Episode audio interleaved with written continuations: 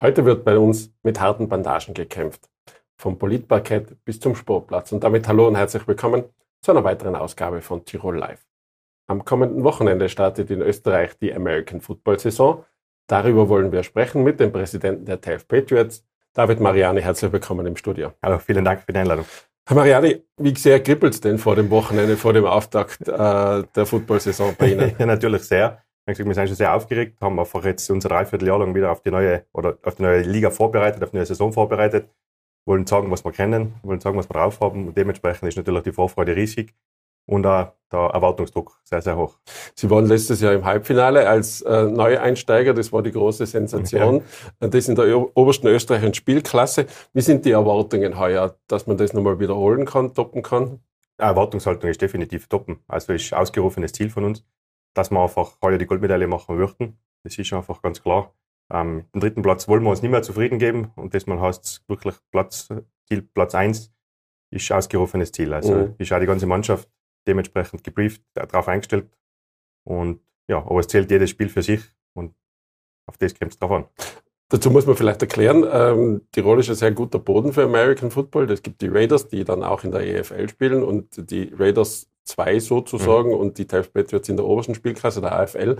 Warum ist in Tirol so ein footballaffines Land? Das ist jetzt eine sehr, sehr gute Frage. Schwierig zu sagen. Wir sind als Kämpfer wahrscheinlich, hat mit dem ein bisschen was zu tun. Und halt einfach durch die Raiders, muss man sagen, ist halt einfach der Sport in Tirol sehr, sehr bekannt, weil sie machen eine sehr, sehr gute Arbeit, leisten einen super Job in dem, was sie machen. Hat natürlich mit dem sehr, sehr viel zu tun. Und kann man noch sagen zu dem Ganzen? Würden Sie sagen, dass das also eine gewachsene Struktur ist über Jahre, dass es einfach auch sehr viele Nachwuchsspieler gibt, die mittlerweile den Faible für Football gefunden haben? Ja, sowieso. Also auch einfach durch die gute Nachwuchsarbeit, was die Teams leisten, beziehungsweise die Raiders leisten und auch wir mittlerweile leisten, hat es einfach auch da den Sport bekannter gemacht. Und es ist halt einfach der Sport deswegen so breit gefächert, weil wir sehr breit aufgestellt sind. Wir haben jetzt nicht nur Footballer, sondern es gibt ja auch die Cheerleader, es gibt die ganzen Nachwuchsbereiche, die wir haben, und das ist halt wirklich, die Spiele sind einfach ein Familienevent. Man hat es jetzt letzten Samstag wieder gesehen, wo unsere Challengers das erste Spiel gehabt haben. Also es ist von groß bis klein, ist alles einfach am Feld, und das ist einfach das, was das ein bisschen ausmacht auch, was das Ganze lässig macht im Football.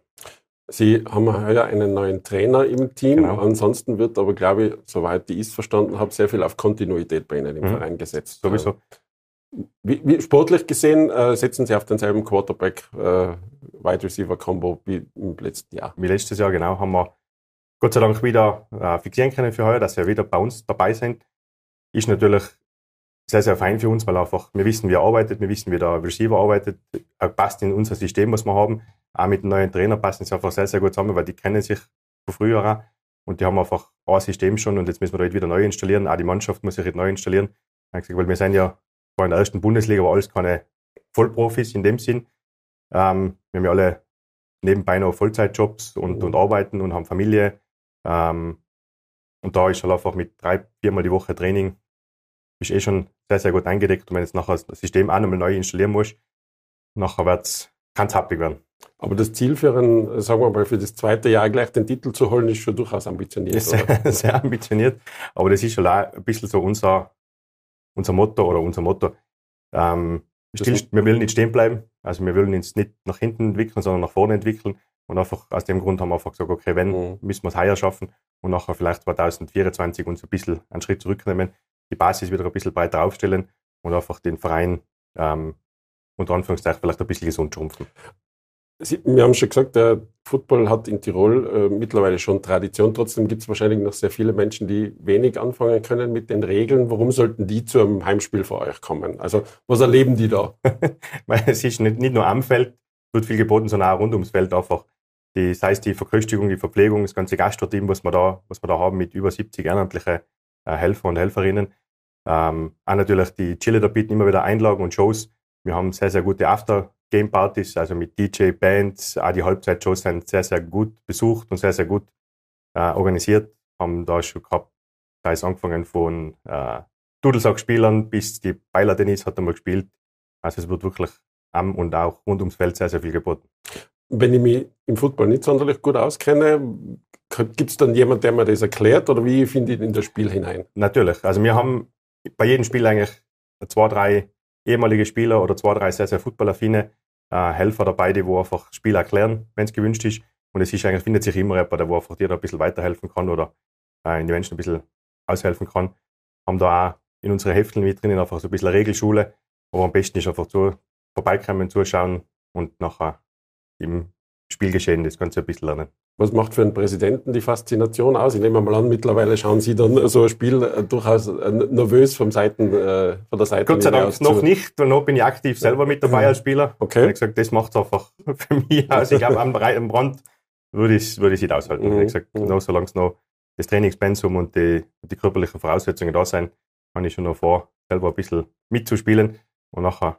Danach muss ich mir was überlegen, ob ich es an der Seitenlinie aushalten kann. Und was macht die Faszination aus für Sie? Also es ist einfach, die Faszination war für mich immer das, ich bin jetzt nie so der typische Fußballer gewesen oder typische Sportler in dem Sinn gewesen, war früher sehr übergewichtig, habe nachher angefangen eben mit 18 oder 19 Jahren durch meinen Bruder ein bisschen American Football zu spielen und bin eigentlich so in das ganze Sportliche eingerutscht und ich gesagt, also ich habe kein Ballgefühl, muss ich oft noch ehrlich sagen, habe ich gesagt, dann habe ich einfach einen Sport suchen, wo du es nicht brauchst, wo einfach andere Vorzüge anzählen.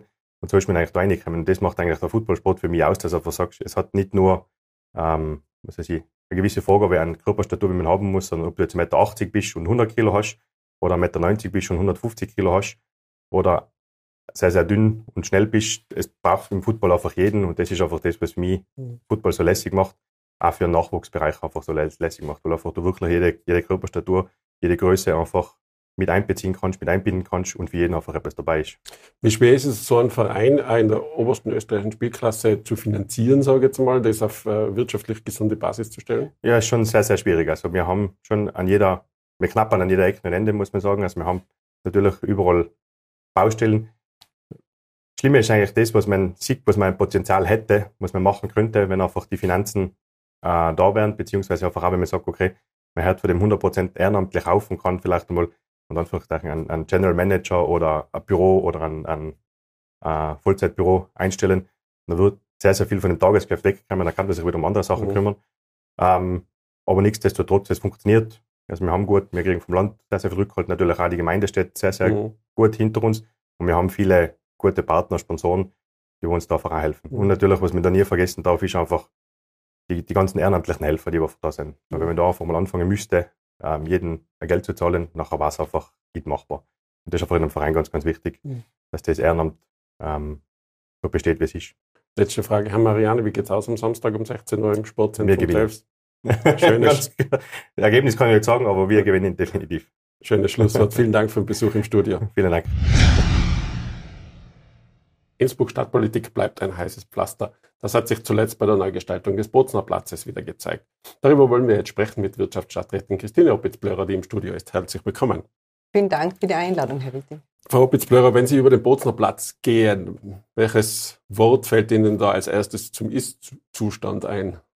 Der Ist-Zustand ist es ist ein wahrlich heißes Thema, einerseits in der Stadtpolitik, ein Platz mit einer jahrhundertealten Geschichte, ein wichtiger Platz am Einfallstor, der eine Aufwertung verdient und so wie er sich natürlich jetzt darstellt, ist es wahrlich keine Reputation. Auf der anderen Seite, glaube ich, braucht so ein Platz, um auch bei den Menschen anzukommen, eine breite Mehrheit, wenn man ihn neu gestalten will. Und aus diesem Grund haben meine Fraktion und viele andere im Gemeinderat mit 75% gegen die Umsetzung jetzt gestimmt, weil er sehr polarisiert. Es ist so ein Symbol geworden. Und ich glaube, der Bozner Platz hat eine breite Basis verdient, hat Besseres verdient. Und es wird etwas sein, wir sind ein gutes Jahr vor der Wahl. Da sollte sich der neue Gemeinderat, der dann auch die Ausfinanzierung zu tätigen hat, die Problematik der Kostenexplosion, ist es zu viel gepflastert oder zu wenig, da sollte sich der neue Gemeinderat am ersten Tag der neuen Arbeitsperiode gleich zu Herzen nehmen. Kann sich die Wirtschaftsstadt Innsbruck so einen Platz und eine weitere Verzögerung, also Sie sagen jetzt ein Jahr, wahrscheinlich wird es dann doch, ja, bis zur Entscheidungsfindung dauert es in Innsbruck immer ein bisschen, noch viel länger dauert, kann sich Innsbruck so eine Wartezeit eigentlich leisten? Ich denke, was sich Innsbruck ganz wenig leisten kann, ist derzeit die Baustelle Altstadt. Das ist bekanntermaßen etwas, wo wir uns von für Innsbruck und auch seitens der Innenstadtwirtschaft ja massiv eingesetzt haben, dass die Neupflasterung, die erforderliche nach dem wirklich Herkules-Projekt der neuen Leitungen, dass dies rascher gemacht wird. Da sind viele verwundert, vor allem auch die Wirtschaftstreibenden, warum eigentlich dann 2,5 Jahre oder 3 Jahre nach den Bauarbeiten nicht jetzt schon begonnen wurde. Und ich denke, jetzt volle Kraft, alle Anstrengungen auf die Altstadt konzentrieren, das wirklich rasch umsetzen. Die Altstadt ist die Visitenkarte einer Stadt. Altstadt, wir haben eine wunderbar historische Altstadt und die sollte hoffentlich in den nächsten Monaten dann wirklich dorthin zurückkommen, oder das sein, was ist, nämlich die erste Visitenkarte. Aber diese Wirtschaftstreibenden haben am Bozner Platz sehr viel Druck gemacht. Das hat sehr viele auch überrascht, sagen wir mal. Die hätten gerne sofort jetzt eine Umsetzung dieses ja eigentlich fertigen Projekts gehabt. Haben Sie da schon Kritik vernommen von den Wirtschaftstreibenden? Durchaus, auch in Gesprächen mit Betrieben, die rundherum tätig sind, keine Frage.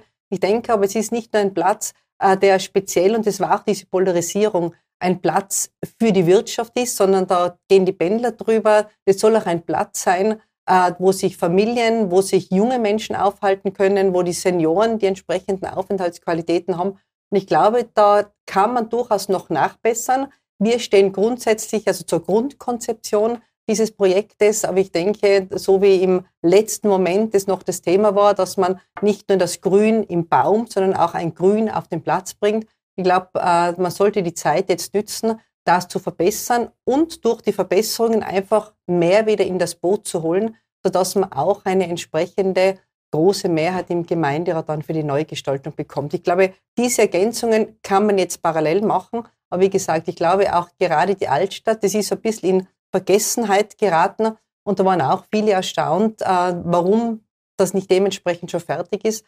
Jetzt also alle Main- und Wimmenbauer, die wir haben, sollten in der Altstadt jetzt Platz finden. Ihre Fraktion hat sich für eine größere Version oder Vision des Platzes eigentlich ausgesprochen. Da hört man immer wieder den Wunsch nach einer Fußgängerzone. Ist die an diesem Standort überhaupt machbar?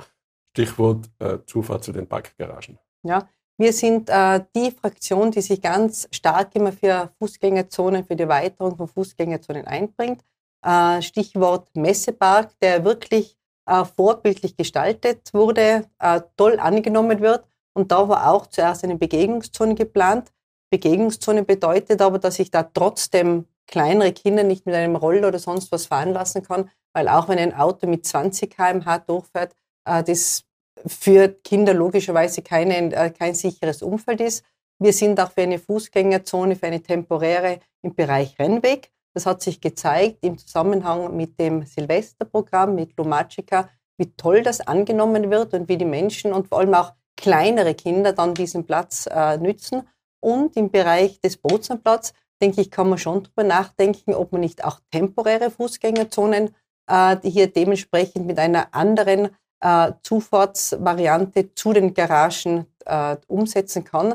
Wir haben den Antrag eingebracht vor einem Jahr, der jetzt auch von den NEOS unterstützt wird, dass man gerade die Zufahrt zur Zentrumsgarage, also Sparkasse, Plotnagel, BTV, über die Garage der Wirtschaftskammer führen könnte. Dann wären praktisch im Bereich der Meinhardtstraße Autos unter der Erde und der Bereich Wilhelm-Greil-Straße könnte dann eben aufgewertet werden und mehr für die Menschen genützt werden. Dies findet im Übrigen auch Anklang bei der Wirtschaftskammer. Wenn man sich den Gemeinderat nochmal kurz Revue passieren lässt, es hat eine Mehrheit gegen die jetzt gestiegenen Kosten bei dem aktuellen Projekt gegeben, aber es gibt eigentlich keine Mehrheit für irgendwas. Glauben Sie, dass sich das in einem neuen Gemeinderat überhaupt ändern kann? Ja, das denke ich schon. Es war die Thematik, dass wirklich es mit einigen Verbesserungen wären durchaus die einen oder anderen Gemeinderätinnen und Gemeinderäte wieder ins Boot zu holen gewesen. Ich spreche speziell an, die Kritik auch gerade für die älteren Menschen ist vom Seniorenbund auch gekommen, dass die Aufenthaltsqualität wirklich, um am Platz zu verweilen, einfach verbessert werden könnte noch. Und da war es dann einfach zu spät, wie die ressortführende Stadträtin mit einem Antrag in diesem Gemeinderat nochmal Verbesserungen herbeiführen wollte. Aber wie gesagt, auf unserer Seite, wir haben das Thema Altstadt, da drücken wir immer quasi auch aufs Tempo. Das geht für uns ein bisschen zu langsam weiter. Es ist wirklich eine Grundhausaufgabe, die zu erledigen ist. Und der Bozner Platz, den jetzt mit eben ganz knappen Mehrheiten dann quasi im Dezember dann in den Gemeinderatswahlkampf zu bringen, da wird dann das Projekt meiner Meinung nach bei jeder Podiumsdiskussion, wo Sie dann kritische Fragen stellen, immer kleiner und wird abgesteckt. Mein Eindruck ist, ganz ehrlich, Frau Oppitz-Plörer, in Innsbruck werden große Projekte oft klein gerechnet, bevor sie irgendwo in eine Schleife kommen. Mhm. Das war vielleicht beim Patscherkofel auch damals so. Und dann kommt man später drauf, dass das jetzt alles viel teurer geworden ist. Kann man in Innsbruck überhaupt noch irgendwas bauen? Ich glaube, die Erfahrung, Sie sprechen den Patscherkofel an, das ist auch etwas, wo man sagt, ja, man hat gelernt daraus. Es hat ja damals vom Bürgermeister geheißen, wer eben unter Zeitdruck beschließt und baut, das wird teurer. Man sollte die Stopptaste drücken. Und ich glaube, dass er letztlich auch der Bürgermeister das einsieht, dass das nicht die schlechteste Entscheidung dann war. Ich möchte auf der anderen Seite aber auch verweisen, dass es durchaus viele Projekte gibt, die auch im Kostenrahmen verwirklicht werden. Gerade vor kurzer Zeit hat die Innsbruck Immobiliengesellschaft, der Geschäftsführer Dr. Dahner, mit dem Bürgermeister zusammen die Baumaßnahmen vorgestellt. Die IIG kann das, die Stadt kann es aber anscheinend nicht. Ja, auch die IIG gehört zur Stadt und viele Beschlüsse sind natürlich auch dort zu treffen. Insgesamt bleibt natürlich auch der Schaden für die Gemeindepolitik durch die jahrelangen Diskussionen jetzt. Was glauben Sie, wie kommt dieses Hin und Her, beschließen, nicht beschließen, bei der Bevölkerung an? Und ich komme immer wieder zurück, große Projekte brauchen große Mehrheiten. Und im Zuge der Diskussionen über meinen Bozner Platz ist mir wieder eingefallen, es war vor einiger Zeit, denn bei der Realisierung der Straßenbahn haben wir ja heftige Diskussionen und dann auch mal einen Stopp gehabt mit diesem Ast-Beerhof-Siedlung. Und den haben wir dann damals dazu genützt, dass man mit Veranstaltungen vor Ort, mit Bürgerinnen und Bürgern und in dem Fall eben nicht nur mit einem Bereich, mit der Wirtschaft, versucht, Verbesserungen herbeizuführen. Das ist damals auch gelungen. Man hat damals, war die ÖVP ja nicht Teil der Regierung, die hat man wieder ins Boot holen können. Also manchmal braucht es dann wirklich eine Schleife auch der Diskussion, um einfach Mehrheiten zu finden, Brücken zu bauen. Und das ist eigentlich die erste Aufgabe, die ein Bürgermeister zu realisieren hat, der derzeit aber auch damit beschäftigt ist, dass seine eigene Fraktion kleiner wird, dann ist mit den anderen Mehrheiten nach halt umso schwieriger. Meine Frage war eigentlich bezogen auf das, ich stelle es jetzt noch einmal, auf den Schaden, den Politik in Innsbruck genommen hat. Glauben Sie, dass der noch einmal reparabel ist? Ich denke, der sollte reparabel sein. Bürgermeister Georg Willi hat die Anforderungen, eigentlich was ein Bürgermeister tut, diese Latte eigentlich sehr niedergelegt. Das sollte aber nicht das Ziel sein. Das kann nicht das Ziel von Politik sein. Und die Verhältnisse, was alles noch zulässig ist, wie viele Stadtrechtsbrüche, diese Grenze hat sich eigentlich in ein Eck verschoben, aus dem man eigentlich die Stadt und die Stadtpolitik wiederholen sollte. Nein, ich sehe schon, es ist ein Schaden entstanden und das werden viele Mandatarinnen und Mandatare gut daran tun, in dieser verbleibenden Zeit, aber vor allem dann in der Vorbereitung auf die nächste Periode, daran zu arbeiten, wie man diesen Schaden beheben kann. Glauben Sie, dass Innsbruck im Frühjahr 2024 wählt oder früher? Ich denke, dass Innsbruck im Frühjahr 2024 wählt. So der Arbeitstermin im Rathaus ist der 14.04.24. Sind also solche Termine sind ja lang voraus zu planen, weil es Feiertage gibt, weil es gerade im Frühjahr mit Ostern auch wieder verschiedene Wochen dementsprechend ausfallen und wegfallen. Das frühere Wählen würde bedeuten, dass sich der Gemeinderat selber auflösen muss. Wir haben ja die Diskussion im Gemeinderat, in den Ausschüssen gerade, bekommen wir, wie wir es auch beim Doppelbudget gezeigt haben, durchaus immer wieder konstruktive, gute Mehrheiten, sofern man nicht immer alles auf den letzten Abdruck macht. Das Problem im Gemeinderat ist die Führung, ist der Bürgermeister und wie gesagt, ist, das Zitat ist alt, ein Geisterfahrer oder viele Geisterfahrer. Ich denke, wenn aus der eigenen starken Bürgermeisterfraktion Mandatare gut begründet das Schiff verlassen, dann sollte der Bürgermeister wirklich mal in sich gehen und überlegen, ob er der Richtige in dieser Funktion ist. Die spannendste Frage vor der Wahl, sage ich jetzt mal, ist, wird für Innsbruck mit der ÖVP gemeinsam antreten oder separiert? Vor einer Wahl gibt es viele spannende Fragen und ich sehe das nicht als einzige und zentrale Frage, aber ich sehe eine Frage ist ganz zentral. Wir haben, ich glaube, jetzt 11 Listen im Gemeinderat. Das, man kommt ja mit dem ja dann bald gar nicht mehr mit. Mit den freien Mandataren, je nachdem, wie das einzubeziehen ist. Und es ist die allererste Aufgabe aller wahlwärmenden Parteien, dass man gerade in der Mitte, im bürgerlichen Bereich versucht, eine breite Brücke zu bauen, ob es eine Plattform ist, eine ein Antreten, wo man sagt, ja, wir haben ein gemeinsames Ziel, das werden Gespräche zeigen, das wird man gut überlegen. Ich denke nämlich nicht, dass es Sinn macht, dass wir dann 11 Bürgermeisterkandidatinnen und Kandidaten haben. Und man hat in dieser Periode gesehen, wie wichtig es ist, dass die Aufgaben und die Kompetenz eines Bürgermeisters schon nach einer eigenen Betrachtung unterzogen wird. Das ist ein Punkt. Aber sozusagen die Stärke an den Rändern, links oder rechts, tut einer Kommunalpolitik nicht gut, vor dem Hintergrund, dass die meistens ja nicht miteinander können. Und wenn dann die Mitte aufgeteilt ist in ganz viele Listen, dann wird das tagtägliche Arbeiten einfach schwierig. Und vor allem ist für die nächste Periode das Rathaus, der Stadtmagistrat, die Verwaltung ganz wichtig im Fokus, dass man den wieder auf Vordermann bringt, dass man jemanden hat, der auch Respekt vor der Verwaltung hat. Ich glaube, da war man lange Zeit eigentlich, war das etwas Selbstverständliches. Und so wird man manche Eigenschaften und Kompetenzen wieder in den Vordergrund stellen müssen. Fasst das einmal jetzt zusammen. Für mich, eine Fusion ist so nahe wie schon lange nicht mehr.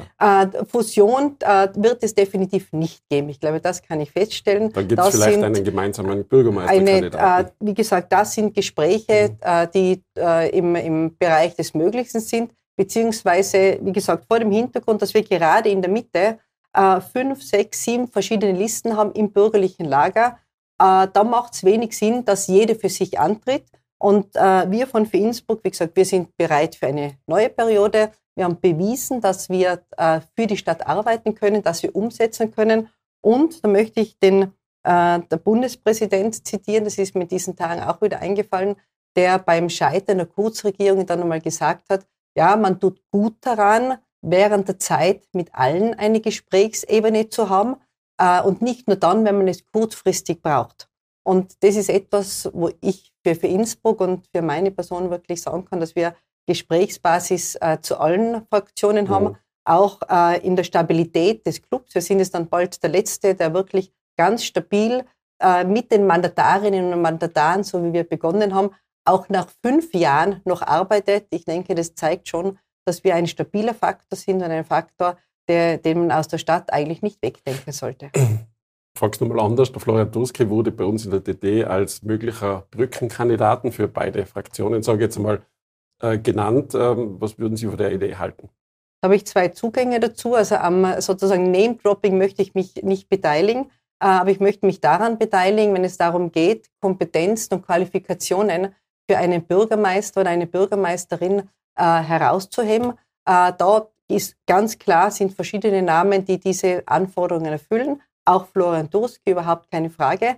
Und ich denke, jeder, der hilft, dieses Chaos, das jetzt wirklich nach dieser grünen Regierungsperiode für immer mehr Menschen sichtbar ist, jeder, der dabei hilft, das zu beenden, sollte ehrlich nicht nur eine Chance haben, sondern sich dementsprechend auch einsetzen. Ich denke aber, es ist zu früh, sich nur mit Namen zu befassen. Wie gesagt, die Konsequenz ist, es müssen auch Listen und Fraktionen sein, die in ihrem Programm auch Übereinstimmungen haben, wo man im Bereich urbaner und kommunaler Politik ein gemeinsames Verständnis und eine gemeinsame Vision für eine Stadt, für die Menschen hat. Ist das Bürgermeisteramt für Sie nochmal Thema? Das Bürgermeisteramt, denke ich, ist für jeden, der engagierte Kommunalpolitik macht, Thema. Aber man sollte nicht sich selbst in den Vordergrund stellen. Und Sie können mir glauben, ich weiß, was dieses Amt heißt. Deswegen habe ich großen Respekt und deswegen möchte ich die Qualifikationen und die Aufgaben und die Kompetenzen eigentlich in den Vordergrund stellen und nicht einzelne Namen. Mir ist es ein Anliegen, dass die bürgerlichen Liste auf breiter Basis ein gemeinsames Vorgehen, in welcher Form dann auch immer, aber ein gemeinsames Vorgehen an den Tag legen, dass man das in den Vordergrund stellt und dass man quasi auch im Gemeinderat wirklich eine breitere Basis hat mit Achsen also zu allen Partnerinnen und Partnern, weil nur dann wird es gehen und hat also nicht jeden Tag immer Überraschungen. Das ist schön für die Medien, weil die weiße Seite muss ja jeden Tag gefüllt werden, aber es ist nicht zielführend und es kostet auch Kraft, sehr viel Kraft und vor allem die städtische Verwaltung kostet die sehr viel Kraft. Die Frage ist nochmal anders, Frau Oppitz-Plörer, sind Sie politikmüde? Nein, überhaupt nicht. Okay. Letzte Frage, Ihnen wird oft die Rolle der Strippenzieherin im Hintergrund zugeschrieben. bei der verfahrenen Situation gibt es da auch sowas wie eine Selbstkritik, dass Sie sagen, was hätte ich denn eigentlich besser machen können in den 5 Jahren? Durchaus. Es ist absolut Selbstkritik und die eine oder andere Meldung, die sehr scharf rüberkommt, da stehe ich auch nicht an zu sagen, das tut mir leid. Also das ist manchmal auch polarisierend. Auf der anderen Seite glaube ich, dass wir von Für Innsbruck und meine Person, wir haben die Basis und das Wollen, auch wir sind nur der Stadt Innsbruck verpflichtet. Das heißt, wir haben also keine übergeordneten Parteien, an denen wir uns orientieren müssen, sondern wir sind der Stadt verpflichtet. Und wir haben wirklich mit dieser starken Fraktion, mit dieser stabilen Fraktion auch Achsen in alle politischen Gruppierungen, sodass man auch die eigene Position dadurch auch immer wieder hinterfragen kann.